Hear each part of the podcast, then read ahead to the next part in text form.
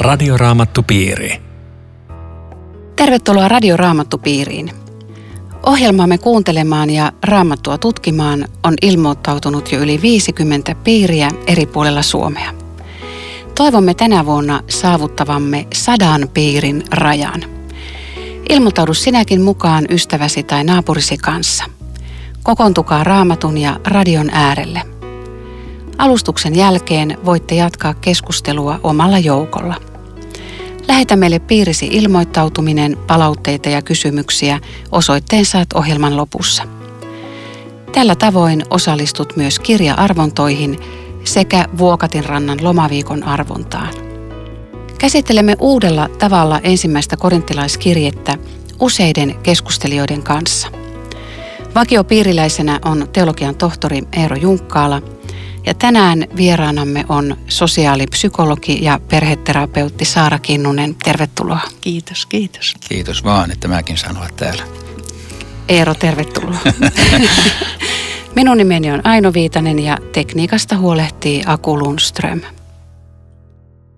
Vuorossa on ensimmäisen korintilaiskirjeen luku neljä. Paavali oli perustanut Roomasta tulleen pariskunnan Akylaan ja Priskilan kanssa kristillisen seurakunnan Korinttoon – Viivyttyään siellä jonkun aikaa, sittemmin Paavali jatkoi toimintaansa vähässä Aasiassa Efeson kaupungissa. Sieltä käsin hän edelleen seurasi ja ohjasi muun muassa Korintin seurakunnan vaiheita. Paavali oli saanut tietoja sekä kirjeitse että Kloen perheväkeen kuuluvilta henkilöiltä, jotka olivat käyneet häntä tapaamassa Efesossa – nyt nämä Korintista kantautuvat tiedot olivat sen laatuisia, että Paavali kirjoitti sinne, voisiko Eero sanoa paimenkirjeitä? Sovitaan näin. Ja taustana on korinttilaisten Paavalien kohdistama halventava arvostelu, riitaisuudet ja seurakuntalaisten arviointi opettajiensa lahjakkuudesta, koulutuksesta ja arvoasemasta. Nyt Paavali käy selvittämään tätä asemaansa. Hänhän on tietenkin suuri apostoli, mutta hän lähtee liikkeelle siitä, että hän on palvelija. Mitä tämä herättää teissä? No tämä palvelija. Palvelijahan on semmoinen, että se tekee mitä isäntä käskee. Ja ainakin tuossa yhteiskunnassa niin mä ymmärtäisin tapahtua. Ja kun Paavali sanoi, että, että hän on Kristuksen palvelija, niin hän ei voi niin kuin mitään muuta tehdä kuin mitä isäntä käskee. Ja jotenkin mä ajattelen, että mm, ehkä meidänkin olisi hyvä välillä muistuttaa sitä, että, että me ollaan uskovina Kristuksen palvelijoita. Eli mm, siis meidän pitää niin kuin joka päivä kysyä se, että mikä se tämän päivän haaste ja mitkä on tämän päivän hommat. Joo, ja mua puhuttelee tuossa toi, että meitä on siis pidettävä Kristuksen palvelijoina, että hän asettaa itsensä ja korintilaiset niin kuin samalle viivalle, että minä olen ja te olette ja me ollaan kaikki. Niin, että ei hän nostanut siinä kohdassa itsensä yläpuolelle. Kyllä, että ka- kaikkien pitäisi olla niin kuin Jumalan edessä, Jeesuksen edessä sama, samalla viivalla. Sitten hän toisaalta puhuu täällä tästä omasta asemastaan niin kuin tämän seurakunnan perustajana.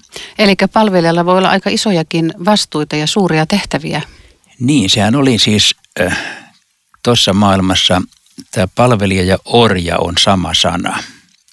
Mutta orja ei ollut pelkästään sellainen, että se, se teki jotakin maataloustöitä, vaan se myöskin saattoi olla orja, saattoi olla opettajana tai jotain muuta, sillä saattoi olla hyvin vaativia tehtäviä, mutta sen asema oli aina orjan asema.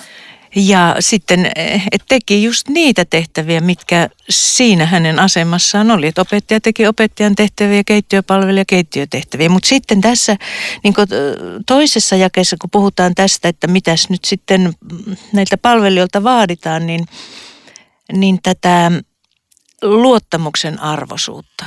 Ja mulle tuli tässä mieleen asia, jonka mä oon oppinut pyhäkoulussa. Siis ajatelkaa, että joku asia voi pyhäkoulusta painoa niin syvälle sydämeen. Siis sä muistat sen oikeasti sieltä? Joo. että meidän semmoinen vanha naapurin isäntä oli pyhäkouluopettaja ja kun siihen aikaan opeteltiin muistolauseet ja ne opeteltiin ulkoa. Ja hän oikein kyynelsilmin opetti meille, että joka vähässä on uskollinen, on paljossakin uskollinen. Ja se, se syöpy niin syvälle mun sydämeen, että, että se on niin kuin yksi semmoinen kuningasajatus. Aika, ja aika huikeeta. Niin, että tä, niin kuin tässä, että luottamuksen arvoinen myöskin vähäisissä ja näkymättömissä tehtävissä.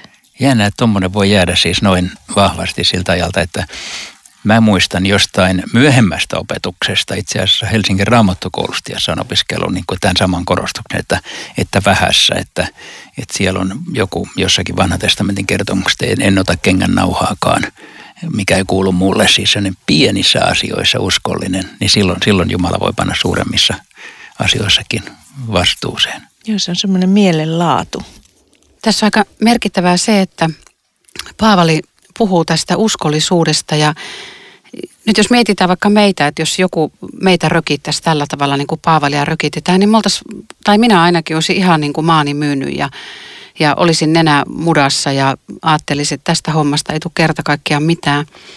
Mutta jakeessa kolme Paavali toteaa, että, että ja, ja vanha käännös sanoo tämän mun mielestä paremmin, että hän ei tuomitse itseään – että, että Paavali asettaa Jumalan siinä vastuulliseksi. Että Jumala on kutsunut hänet tehtävään ja silloin muilla ei ole niin kuin oikeutta arvostella, eikä edes hänellä itsellä. Eikö aika merkillistä? Joo, musta olisi kiva kuulla nyt psykologin kommenttia tähän, kun tämä on itsetuntoproblematiikka vähän tässä taustalla. Joo, kyllä mä vähän ihmettelen tätä Paavalin, että en itsekään ryhdy tutkimaan itseäni, koska jotenkin toisessa kohdassahan sanotaan, että tutkikaa itseänne. Et, mutta että tässä kutsumusasiassa, kun se oli niin selkeästi hänelle tullut Jumalalta, niin et kun, on, kun arvostelijat arvostelee ja tulee odotuksia sieltä ja täältä, mutta kun on selkeästi tietää, että tämä on Jumalan antama tehtävä, niin en mä rupea tätä sitten miettimään. Ne on ne itse tutkistelut sitten toisissa kohdissa. Mm. Eikö tässä vanhassa käännöksessä että en, en itsekään tuomitse itseäni, että että se, kyllähän Paavali varmaan joutui sillä tavalla tutkisteleen itteensä ja omia motiiveitansa myöskin niin kuin kriitikkojen arvelisin, niin kuin mekin joudutaan, kun kriitikot meitä arvioi, että onko mä nyt loppujen lopuksi oikeassa vai väärässä. Mutta sitten se Jumalan edessä toteaa, että tämä on mun kutsumukseni, mä teen tämän, en mä voi muuta tehdä kuin sen, minkä mä oon Jumalan edessä oikeaksi nähnyt. Ja varmaan jotenkin tässä tutkistelussa niin kuin Jumala vahvisti sen hänelle. Muistutti siitä, minkä tehtävän on antanut ja Joo, mä, mä joudun ainakin aika usein miettimään sitä. Mua arvostellaan aika usein erilaisista asioista, kun mä ehkä itsekin on kenties aika kärkevästi tai en tiedä.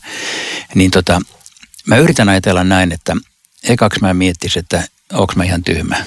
Onko mä tehnyt ihan väärin tai kärjestäkö mä väärin tai näin. Ja koitan käydä niin kuin itse läpi sen. Mutta mut sitten myöskin sen, että näin mä ymmärrän Jumalan edessä. Jumala on mut todennäköisesti tähän asemaan pannu. Eikä mä voi muuta opettaa kuin minkä mä ymmärrän oikeaksi. Sitten niin. jos, se, sit jos se on väärin, niin sitten se on väärin, mutta en mä voi muuta tehdä. Hei, no sä sanot kun Luther, että tässä seison, en muuta voi. Jumala minua auttakoon. Ja, ja kyllähän varmasti meillä, meille on tuttua kaikille se, että me voitaisiin ajatella, että tuohon tehtävään sopisi joku toinen paremmin tai miten toi, toi tyyppi nyt on tuossa tehtävässä ja, ja ehkä me epäillään itseämmekin ja et ei musta ole tähän. Ja, mutta tässä on aika lohdullista se, että, että kun Jumala kutsuu, niin ei silloin väliä, vaikka muut vähän, vähän niin kuin ajattelee toisin. Ajatteleeko Saara, että, että Paavalilla oli hyvä itsetunto, ihan mä mietin näin psykologisessa mielessä. Siis hänellä oli, hänellä oli terve itsetunto ja sitten kun hän eli lähellä Jumalaa, niin, niin kuin peilas koko ajan tätä kutsumusta ja sitä, mitä hän opetti, niin hän oli niin kuin Jumala, Jumalan kanssa keskustelussa, niin, niin sitä kautta hänelle tuli tämä varmuus.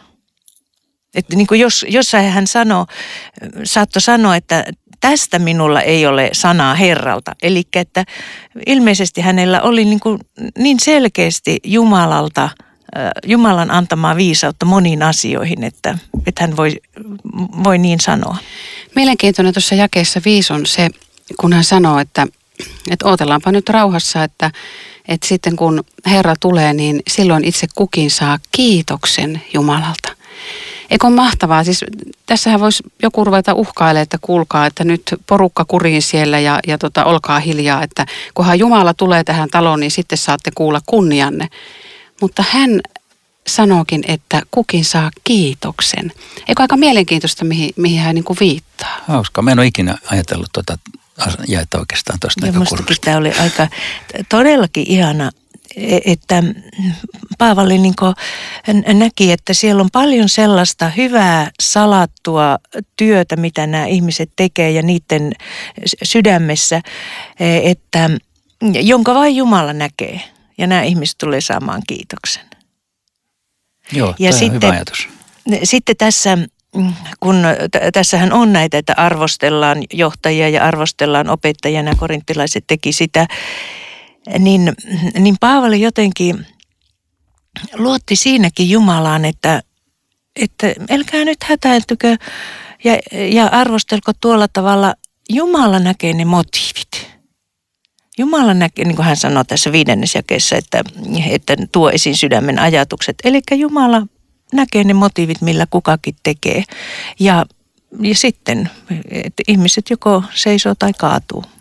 No miten te ymmärrätte tämän jakeessa kuusi tämän lyhyen lauseen, tyytykää siihen, mitä on kirjoitettu. Mitä sä Eero ajattelet? Mun mielestä on erittäin hyvä lause jopa ikään kuin asiayhteydestään irrotettuna ohjeena suhtautumisessa raamattuun. Eli siis, että meillä on sana, ei ole, ei ole muuta, mutta se riittää. Jos me ajatellaan suhteessa Jumalaan ja, ja he, uskon asioissa, niin ei pitäisi mennä yli sen, mitä on kirjoitettu, mutta ei myöskään ali. Siinä on riittävästi. Se ei vastaa kaikkiin meidän elämän kysymyksiin, mutta niihin, mihin se vastaa, se vastaa oikein. Ja silloin me ollaan sidotut, meidän omatunto on sidottu niissä asioissa siihen, mitä on kirjoitettu. Musta on hirveän hyvä lause tämmöisenä ihan ikään kuin raamatun lukuohjeena se tuo mun mieleeni yhden lapsena opitun asian, mitä mun äiti äh, siteerasi hänkin oli pyhäkouluopettaja, niin ilmestyskirjassa siellä sanotaan, eikö sanota jotain tämmöistä, että joka ottaa pois tästä kirjasta jotakin, niin, niin sen nimi otetaan elämänkirjasta pois.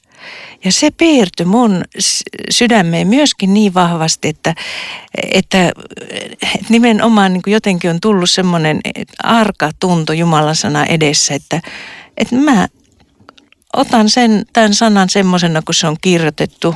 Tyytykää siihen, mitä on kirjoitettu, että mun, mun viisauteni ei riitä siihen, että jotenkin mä nykyaikaistasin tätä tai ajattelisin, että joku asia on vanhanaikainen. Silloin tulee aina tuo äitin viisaus. Aika jännä siis tämä, mitä sä kerrot omasta lapsuuden kokemuksista, niin sehän vahvistaa sitä, että on valtavan tärkeää, miten me lapsille opetetaan ja miten pyhäkoulussa opetetaan, että ne kantaa elämän matkalla. Että, ja se, että sana, sana niin kuin juurtuisi lasten sydämeen, kun sehän on siellä, minkä lapsena sä opit, niin sen sä muistat myöhemminkin. No ihmisellä on taipumus ottaa kunnia itselleen ja nyt ilmeisesti korinttilaiset on, on jotenkin ottanut kunniaa itselleen siitä, mitä muut on tehnyt. Paavali käyttää aika voimakasta kieltä jakeesta kahdeksan eteenpäin, kun hän kuvaa apostoleja ja, ja itseään ja, ja sitten Korintin seurakuntaa. Siellä on semmoisia voimakkaita sanoja, kylläinen, rikas, kuningas ja vastaparina kuolemaan tuomittu areenalla, jota koko maailma katselee – viisas, hullu, voimakas, heikko, kunnioitettu, halveksittu. Mitä Paavali tässä oikein yrittää sanoa? Paavali on tämmöinen sanataiteen mestari, että monessakin hänen teksteissä on näitä vahvoja, värikkäitä sanoja. Että sen mä siitä ensimmäisenä luen. Joo, ja mun mielestä voidaan ajatella, niinkin, että tässä on vähän sitä retoriikkaa, juuri niin kuin sä sanoitkin, että semmoista niin kuin puhetaitoa ja, ja tavallaan liiottelua ja kärjistystä.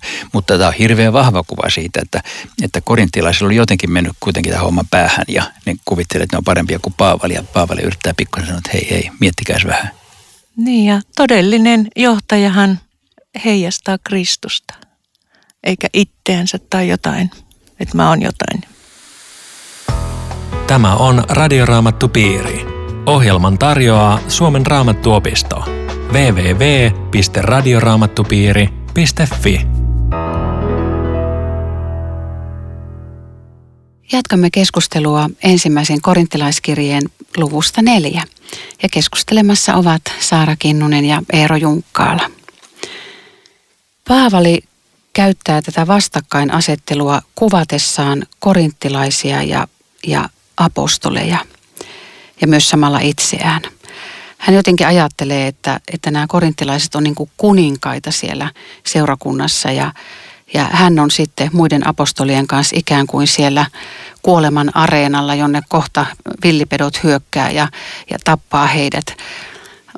Onko meillä väärä käsitys siitä, minkälaista kristityn elämä oikein tulisi olla?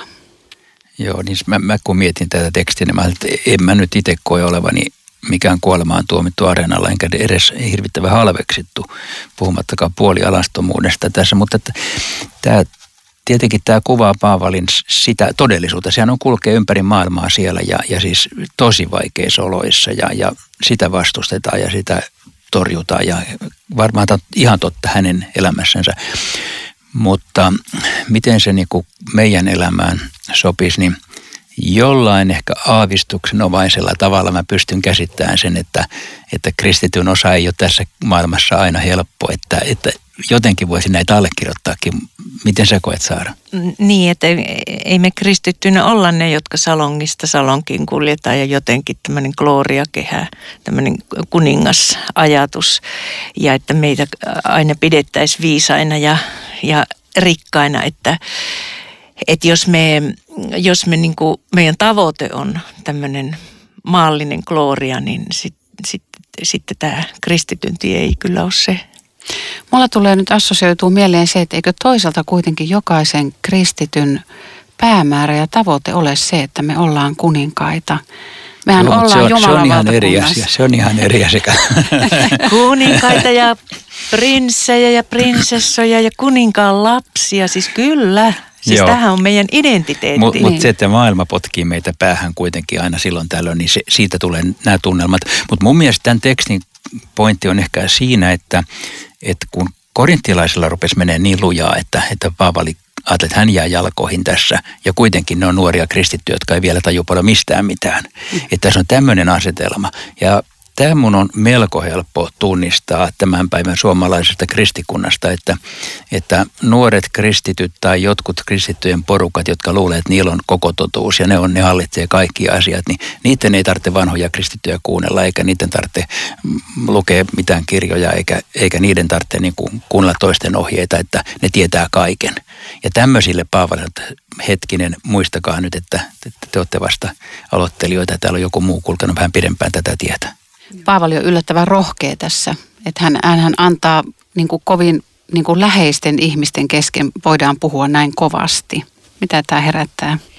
Joo, no mä ajattelen, että kun tämä Paavali sanoo, että tässä 15 jakeessa, että kuvaa itseänsä, että hän on niin kuin isä. No hän oli perustanut tämän seurakunnan ja hänellä oli erityinen suhde näihin, siis rakkauden suhde, semmoinen niin kuin isällä iso huoli nousi, että hyvä ihme, että nyt siellä asiat menee pieleen.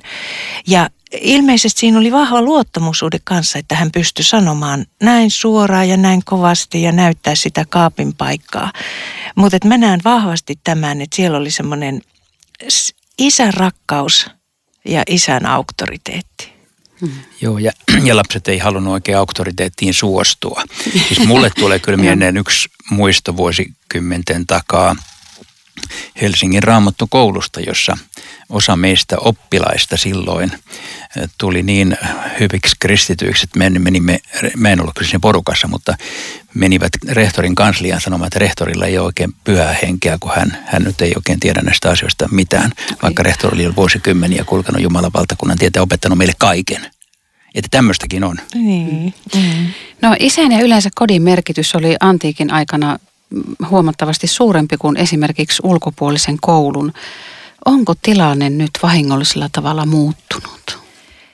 No sillä tavalla ehkä, että, mm, että isät ei ole tänä päivänä niin kuin läsnä sillä tavalla lapsen elämässä, että kun lapsellahan luonnostaan on tarve ihailla, ihailla isänsä. Ja nyt jos siellä ei ole sitä isää, tai isä ei elää lähellä lapsen elämää, niin, niin siinä on niin kuin tyhjää. Että semmoisissa yhteiskunnissa, missä isällä oli se auktoriteetti, niin kuin kuvittelen, että täällä on ollut, vaikka se isä ei ollutkaan sellainen emotionaalisesti läheinen isä, niin, niin siinä kuitenkin toteutui se isän läsnäolo tämän, niin tämän hänen roolinsa puitteissa, mutta, mutta tänä päivänä just se tyhjä kohta, että, että se isän kaipuu ja se kaipuu ihailla isää ja saada isän huomiota, niin, niin sitä kun ei tule, niin, niin sitten oirehditaan sillä pahalla ololla. Taikka sillä, että pitää tulla niin kuin huom- nähdyksi, kuulluksi, huomatuksi jollakin niin kuin epäsosiaalisella tavalla. No korinttilaiset kyllä tuli nyt nähdyksi ainakin Paavalin, Paavalin puolesta. Hän on nyt aika rohkea sitten, hän sanoo, että tuossa jakeessa 17, niin tai 16, kehotan teitä siis noudattamaan omaa esimerkkiäni. Mitä, mitä tästä haluatte sanoa? No, mä ajattelen sitä, että Paavali eli niin lähellä Jumalaa, niin läheisessä yhteydessä Jumalan kanssa, että, että hänellä oli varaa sanoa, että että et noudattaakaa minun esimerkkiäni. Ja sitten minusta on mielenkiintoista tässä 17 jakeessa, että, että kun hän puhuu, että hän lähettää nyt Timoteuksen teidän luo ja Timoteus on niin kuin mun poikani. Eli että Timoteus tuntee mut, hän tuntee mun opetuksen, mutta hän tuntee sen arkipäivän ja sen vaelluksen. Niin hän voi eh, niin kuin kertoa teille, että, että mitä mä opetan ja miten mä elän. Eli että onko tämä mun elämä niin kuin esimerkiksi kelpaava. Joo, siis toi, toihan tulee tästä aika vahvasti tämä, että elämän ja sanojen pitäisi olla kohtuullisessa määrin sopusoinnussa keskenään. Että jos, jos siis elämä on kauheasti ristiriida sanojen kanssa, niin eihän sanoilla ole mitään vaikutusta.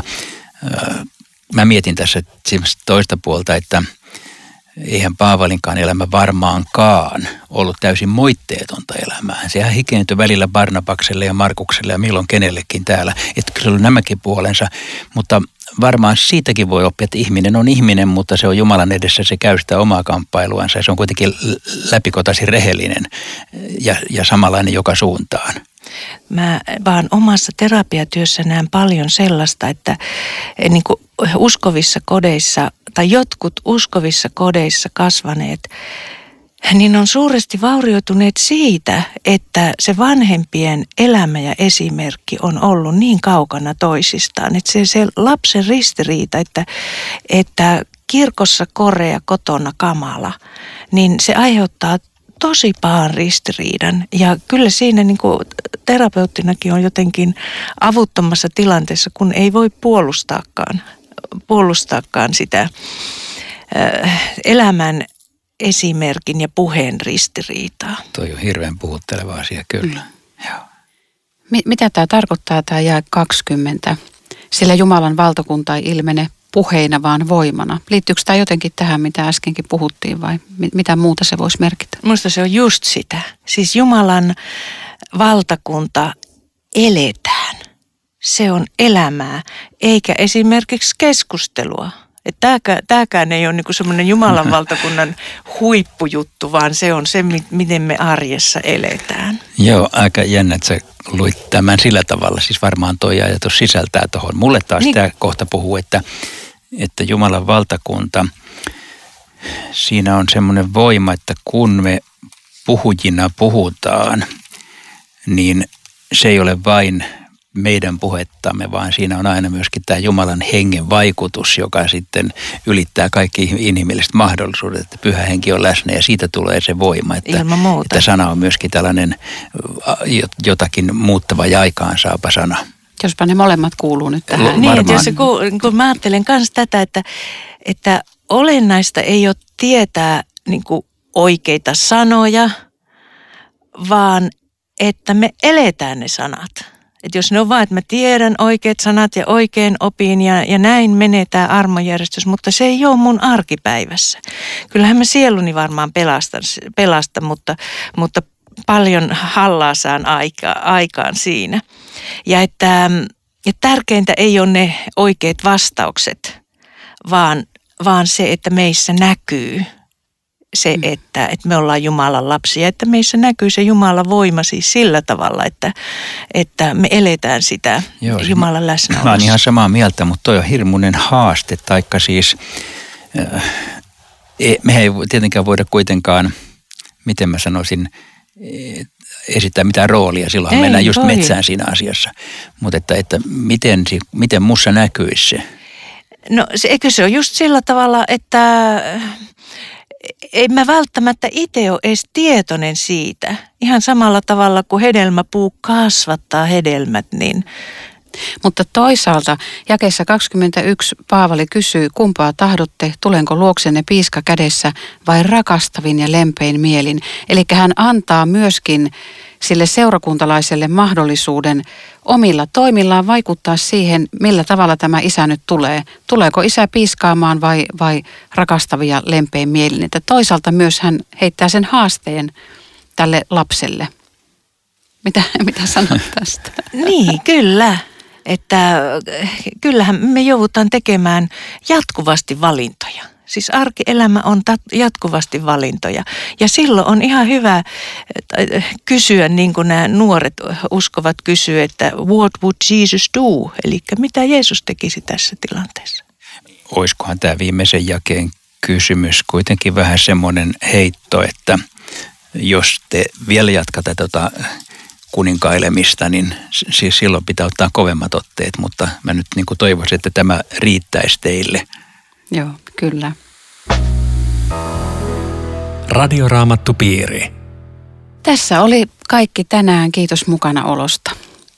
Ilmoittautumisia, kysymyksiä ja kommentteja voit lähettää osoitteella aino.viitanen at sro.fi tai postikortilla osoitteeseen Suomen raamattuopisto PL 15 02701 Kauniainen. Saara, johdatko meidät loppurukoukseen? Kiitos rakas taivaallinen isä, että me saahan olla sun lapsia. Ja mä pyydän sitä, että sä annat meille viisautta elää oikein. Niin, että meidän elämässä näkyy sinun voimasi. Että se ei ole vain sanoissa, vaan se on elämässä. Aamen. Radioraamattupiiri. www.radioraamattupiiri.fi